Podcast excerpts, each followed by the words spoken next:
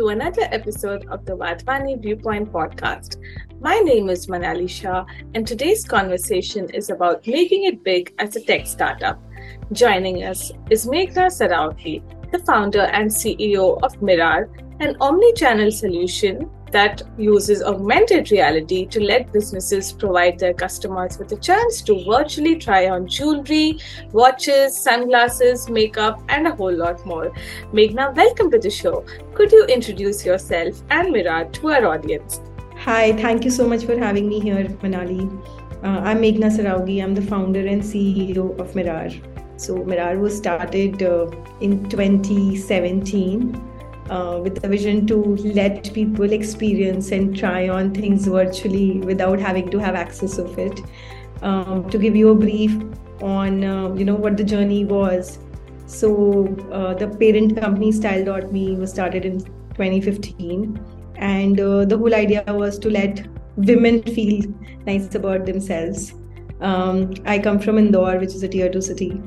So when I moved to Delhi and Bangalore for my education and then job, what I realized was that I was a very underconfident girl, and uh, you know when you when you see so many things uh, differently in these metro cities, you realize that you didn't have that exposure, right? So one of the biggest challenge was that I felt there weren't many options for me to explore uh, when it comes to fashion in Indore. Then uh, also you know women coming from tier 3 tier 2 cities are usually a little less confident than people in in metro cities because you know the way they were decked up the way the hair would be blow dried and the way you know uh, they would have those bags and shoes and clothes i was really mesmerized.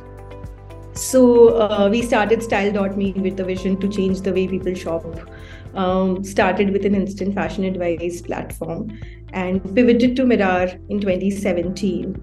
Um, so the aim was that, you know, without actually having the access to multiple designs, products, etc., how a brand can sell and how a consumer like me sitting across the globe can, can experience those things before they buy it. So we started with jewelry industry. Uh, we had Tanishq as one of our first customers Today, we work with around 45 jewelry brands globally. We've also started with different verticals now, which is makeup, eyewear, watches. Um, and now, you know, you can in a second probably try 10 shades of lipsticks and see how it looks on you before you buy it.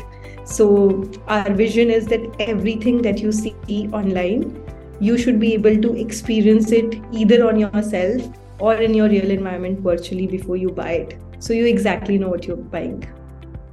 That's incredible. And I can say from personal experience that these kind of technologies have really helped me, uh, especially uh, when you're just window shopping online and then you get tempted to buy it because you know exactly how it's going to look on you. So, uh, coming to the questions, uh, you started up uh, in 2015 with Style.me. And uh, back then AR and VR weren't popular technologies. They weren't certainly as popular as they are today. So, how important is it for startups to look ahead at new and emerging technologies and try and gauge the scope that it could have? So, even though mirrAR uh, was started in 2017, even then AR VR was not so popular. So I'll tell you what excited me to build mirrAR. You know, uh, I was I was very intrigued by Snapchat filters and um, when i saw filters can be on your face in your real environment right? And i we all would remember this doggy filter which you know you take out your tongue and it's like a dog tongue out i thought it was damn cool. And i saw so many people around me who were just so addicted to all these filters. So even though those filters slash augmented reality was not like the thing for retail uh, I thought if it could be integrated into retail, brands will be able to show more products. And as a customer, I'll have access to so many things which I don't have physically. So I think that's something that that I could think ahead of its time. Uh, obviously, there were so many challenges because it was my thought, but people we were trying to sell to were not thinking, you know, in that direction. So it took some time, but I think if you can you know if you if you believe in something and if you see like a future it's always nice to at least experiment see and i think what really worked for us was having a client who was ready to pay a pilot cost for us you know for something which did not exist. So we were literally one of the first companies in india specifically to do ar in real time. And there was literally no one who did it before us.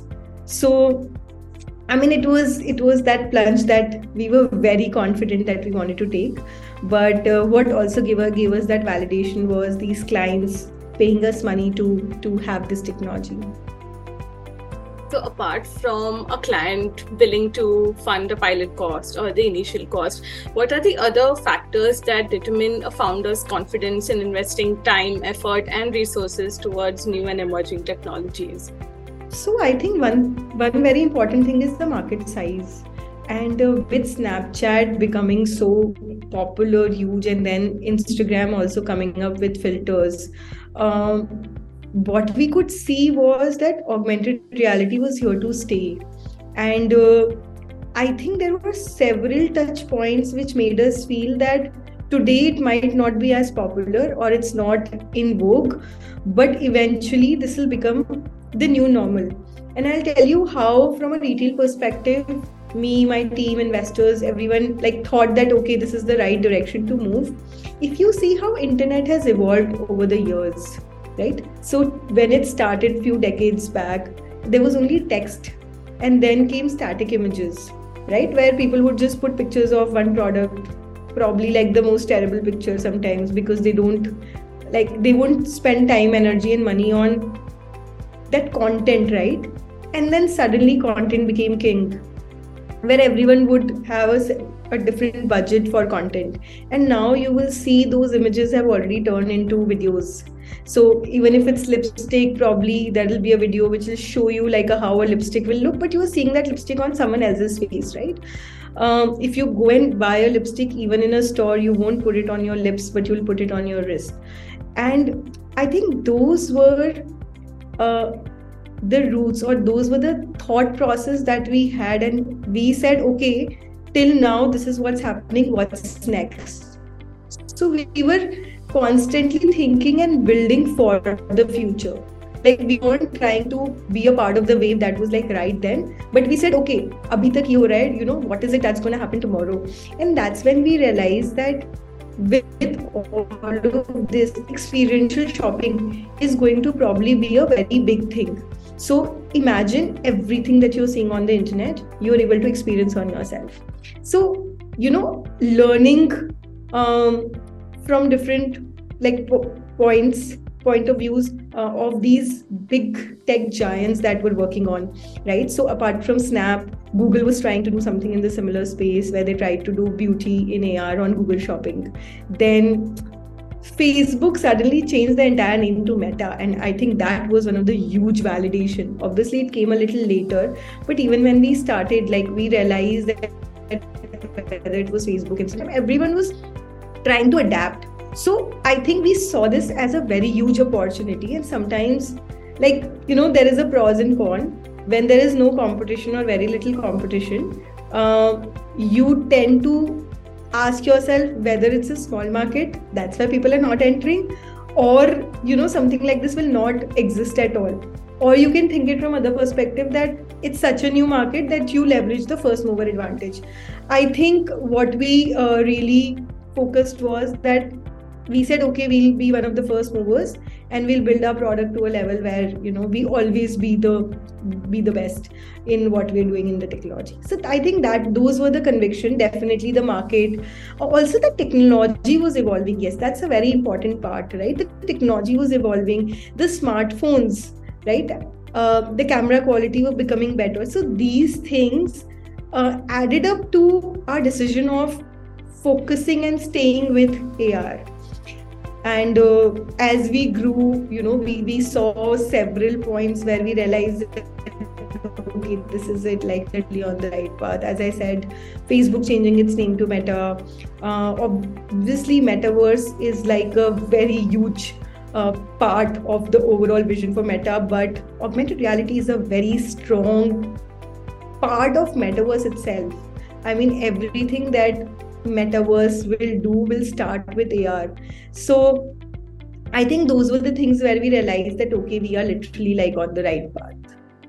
And with that conviction, how do you also mitigate the risks that come with uh, working with emerging technologies? So, you know, for some, I mean, we we always just ensure that we are ahead of its time. I think risk for us and how we calculate or see risk is that obviously now suddenly people have started like you know reducing their tech cost etc so ar will probably come at the bottom of the funnel and people will start removing it right? So that's one point. The second is also that what if someone tries to be better than us? Or tomorrow suppose if like a very big tech company decides to take this up uh, and has more clients than us then we'll be dead and things like that. So i think for the part where we think that competition can kill us we have ensured to build a product which is the best in the industry. Uh, when you look at the experience that you get through mirrAR, I can vouch you won't get it on any other platform, right? So that's one part where we are constantly ahead of any other competition. The second is that, you know, in situations where we feel that we'll become irrelevant altogether, right? When someone will say, okay, I don't need here what we've also done is that we work on very strong data. So we have clear ROIs defined. If today as a as a brand you are able to see that I am giving you an ROI where your sales are constantly increasing, your engagement is improving, your sales, your return rates are going down, and that number is so substantial that you can't remove me that is what we are focusing on where we ensure that our roi is absolutely so strong that uh, the brand wouldn't want to remove us.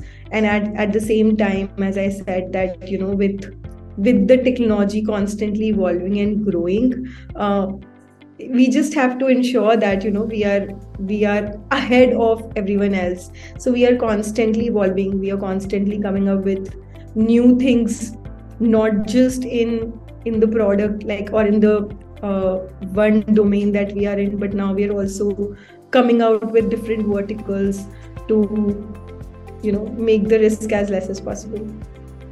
Right right. And when a startup is entering a new tech domain how should they go about understanding the market needs as well as the market size so I think market need is so we specifically did a lot of research. We spoke to a lot of people. We saw their reactions, not just so you know there were two kind of people that we reached out to. One was obviously the brands and the CXOs, marketing heads, innovation heads of these top brands. And the second was uh, the end consumer because even though we are B2B, our product is idly used by the end customer, right? So we did a lot of research um, and r&d with these people also understanding that where are we missing like you know where is the gap. So for example we also became part of a, especially in the jewelry we became part of couple of government or associations made some of uh, top management people there as our mentors and advisors who would go through our products see it understand. So you know one part is technology the other part is business.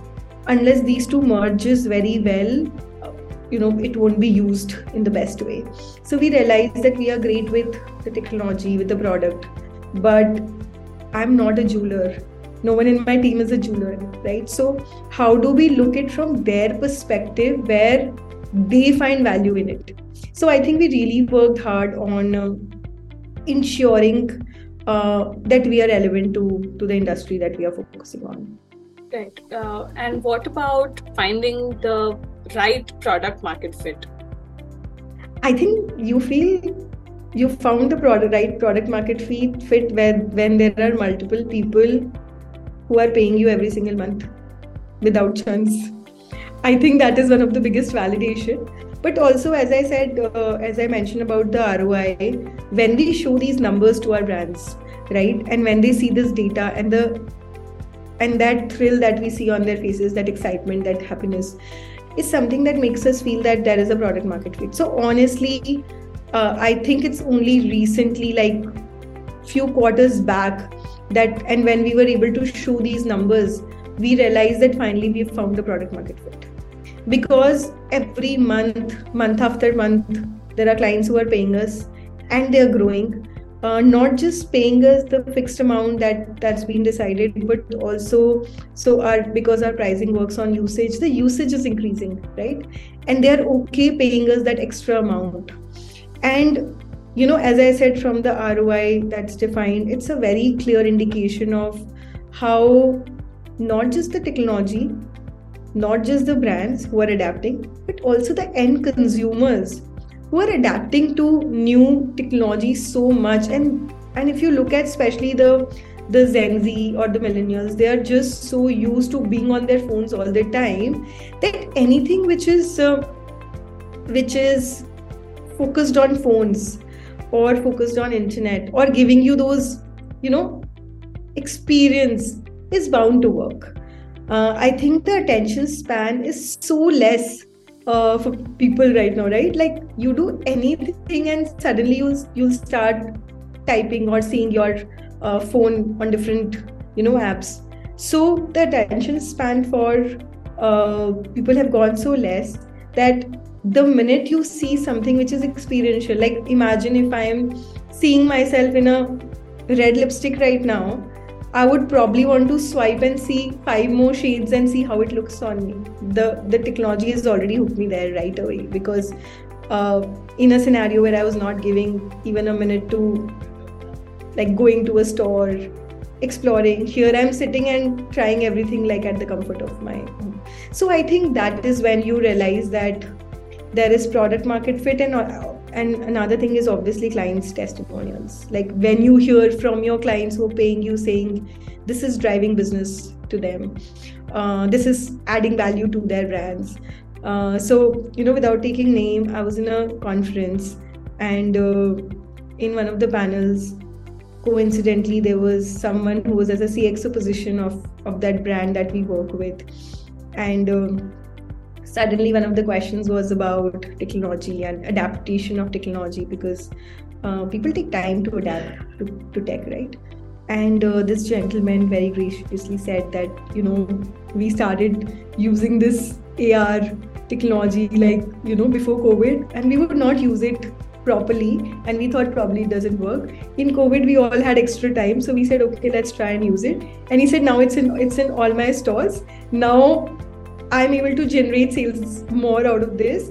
And my customers are so happy you know they are able to engage with this. And the pointers that he mentioned and you know without knowing that i'm in the audience and uh, me without knowing that i'll be able to experience such a beautiful uh, talk and moment hearing about what we are building. You know those are things that gives you the confidence of product market fit. Right, and taking off from what you said about uh, the COVID, uh, uh, the pandemic really uh, accelerating the use yes. of uh, these kind of technologies. But I want to uh, take on another aspect that you mentioned that a lot of businesses still work the traditional way. Uh, today, mirrAR, of course, partners with uh, Tanishq, with Hazoori Lal and Sons, with Forevermark. So, with businesses who are still traditional in their thinking, uh, what would be your advice for founders looking to convince them to try out something different and new? So, I'll tell you, it's very difficult to change mindsets. And I'm going to be very honest. We have tried left, right, center. You know, we have burnt our hands doing uh, things which didn't work and at one point we we had around 250 jewelers in, just in india who were using mirrAR right and uh, what we've realized is that people who are used to working in a certain way uh, changes only with mindsets. So there are people who will see other brands like when Tanishq started using us a lot of people saw Tanishq and and it was an aspiration right? Even they might not have the right mindset they might not have uh, the budget also but the aspiration was there that okay i want to have something like this or i want to be innovative or i think sometimes it, it also becomes about their positioning where they want to come across as a tech friendly enabled company or a brand right? But uh, because of the mindset uh, blockage or shifts i would say uh, they're not able to adapt to it. So even if you take a technology or buy it but if you don't have the right resources right people right mindset to use it you will be just wasting it. And that's what happened with us. So to anyone who's uh, looking to change mindset my advice would be the time will mm-hmm. come but it's going to be a long journey right? We've taken like years to be where we are today and like you know at one point brands who would say we would never use this are now our customers. But it takes a lot of time to change mindset to educate them to also make them understand what their competition who's using it is benefiting and things like that so it's it's a journey of patience and persistence please don't rush is going to be my advice that's very valuable advice indeed. Uh, so it's it's a long process uh, to get to where you are. Uh, you gotta keep at it and be patient. Yeah. And uh, say once you acquire a customer, more importantly, to retain the customer, how would you go about it? Especially if you are creating a new segment. So um, I think one of the most important things is to keep the customer engaged. So uh, we ensure that I personally do a quarterly uh, call with the CXOs to understand, like, you know, what are their thoughts, how are they trying to, you know, integrate more and more technology into their businesses, where can we help, and things like that. The second is to have a very strong operations team that ensures that if there is a problem that arises now, it needs to be like at least addressed now. So to give you an example we started working with one of the largest jewelry brands in us and uh, for the first one two weeks after the launch i realized that um, i mean and we were in a pilot phase okay and they were doing a b testing with two other companies were in in us so we were in india and we were the only ones who didn't have that leverage of same time. So first two weeks i realized that you know we get emails with issues bugs etc at like 2 a.m 3 a.m and by the time we reply it's like 9 a.m or 10 a.m in the morning because that's when we wake up and see the email and then the team responds right? And we collectively decided that this will not work. We lose them and what we did was we had a, we got a team member to work in the us time zone. And then if an email would come at 2 a.m by 2 not 5 it would be replied and by probably 3 a.m it would be resolved. And that's the reason we actually got the final deal. So i think you know having that empathy ensuring that you know the team who is your poc or working along with you have that comfort zone with you where they are able to come across very honestly and say hey this is working this is not working and also demand like you know iterations or or seek help. Because if you don't work as a team with the other company uh, there is a high chance that you'll be replaced by someone else tomorrow. So i think we ensured that apart from the fact that we'll you know we'll we'll make sure that our product is the best having that communication constant interactions with teams at the cxo level along with the team who is on ground and, and like doing it literally worked really amazingly for us.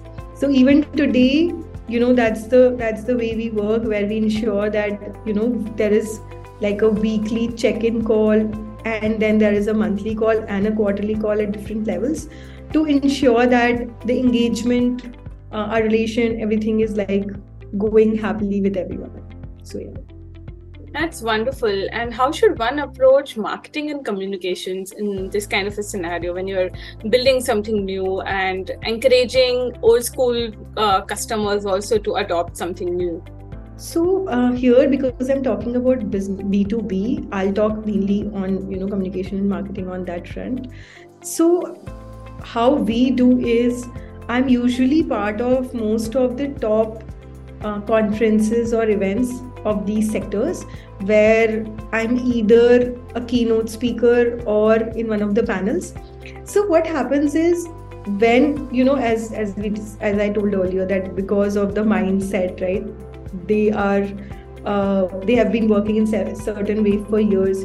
So when you see someone constantly speak uh, at these events which are known and popular those people come across as thought leaders for you right? So i think what worked for us was to be seen at most of these events magazines um, you know associations and be a part of it and engage with them constantly. Because then they look up to you and probably not today not tomorrow not day after tomorrow but someday they'll come to you and say hey you know i've been seeing you since x x amount of time and and i really like what you're doing like tell me how can we work together?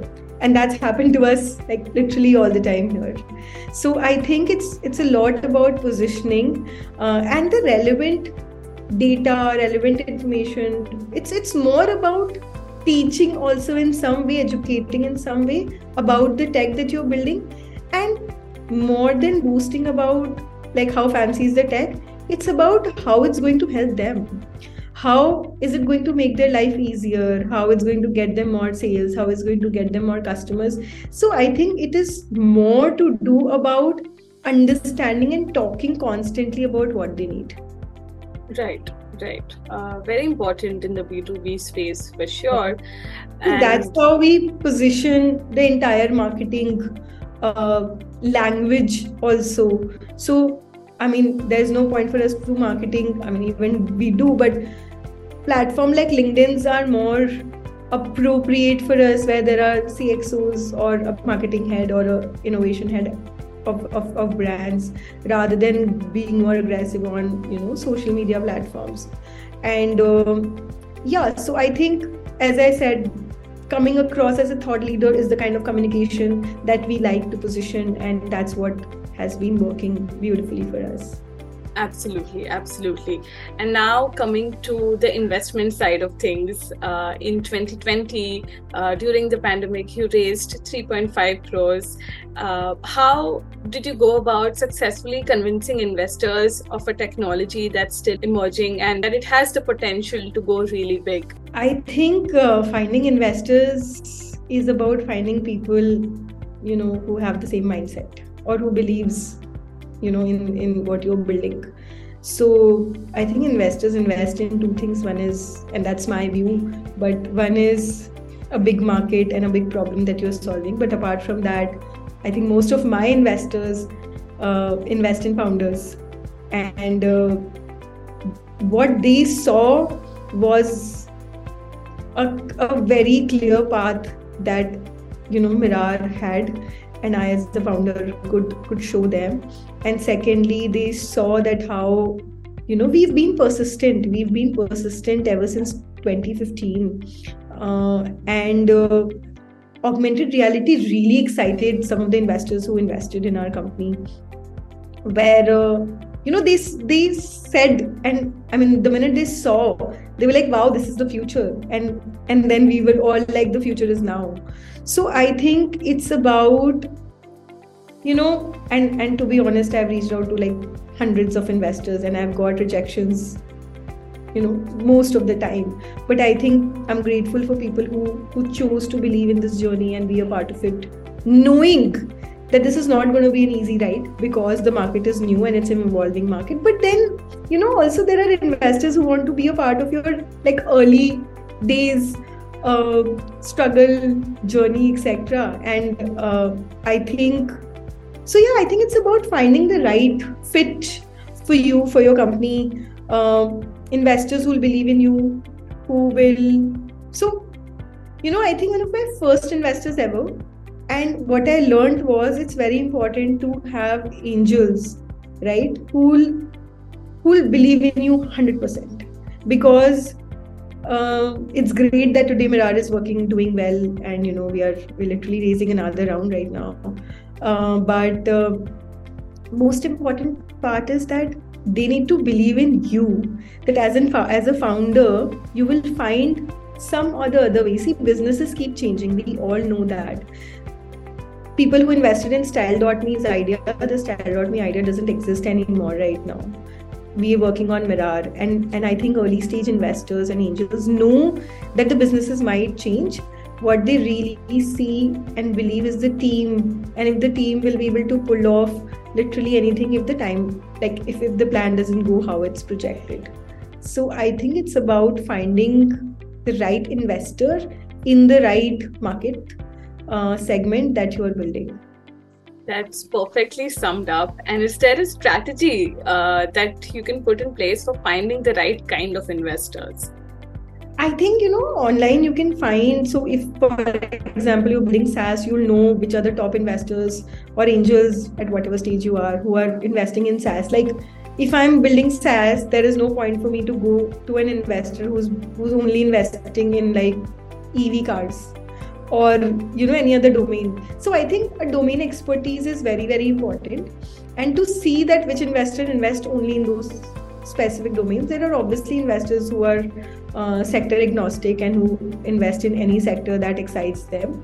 But I think if you can have a list of uh, you know investors, um, cold emails have worked for me, but I would always recommend a uh, reference. So if you could find people who could refer you to those investors and get a meeting schedule, nothing like it. I think that's the best way to reach out to people so a lot of my cold emails went into trash i, I guess but then whenever i uh, I tried to find a connect and then get referred. That's worked amazingly. So I would suggest just, you know, have a list of people that you would want to reach out to. Sometimes, uh, as I said, you'll do your research and study and know who's investing in the domain that you're looking for. But also sometimes, like you have your these idols, right? And you say, you think like, wow, only if I can have this VC or I can have this angel.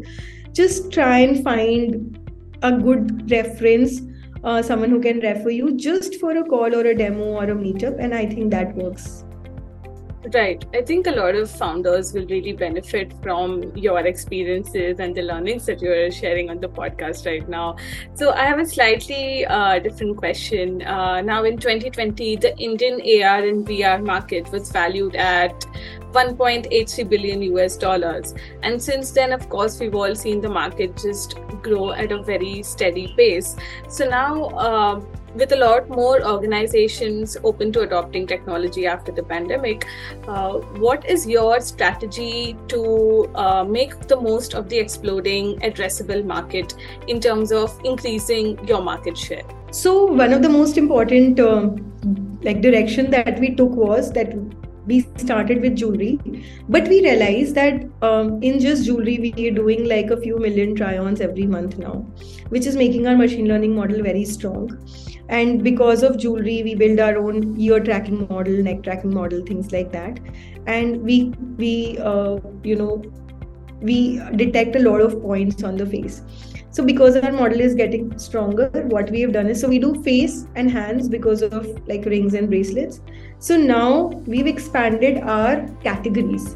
That automatically makes our market far more bigger. So earlier when we were just in one category which was jewelry had x market size today we have makeup which is like a 850 billion dollar market just in makeup right?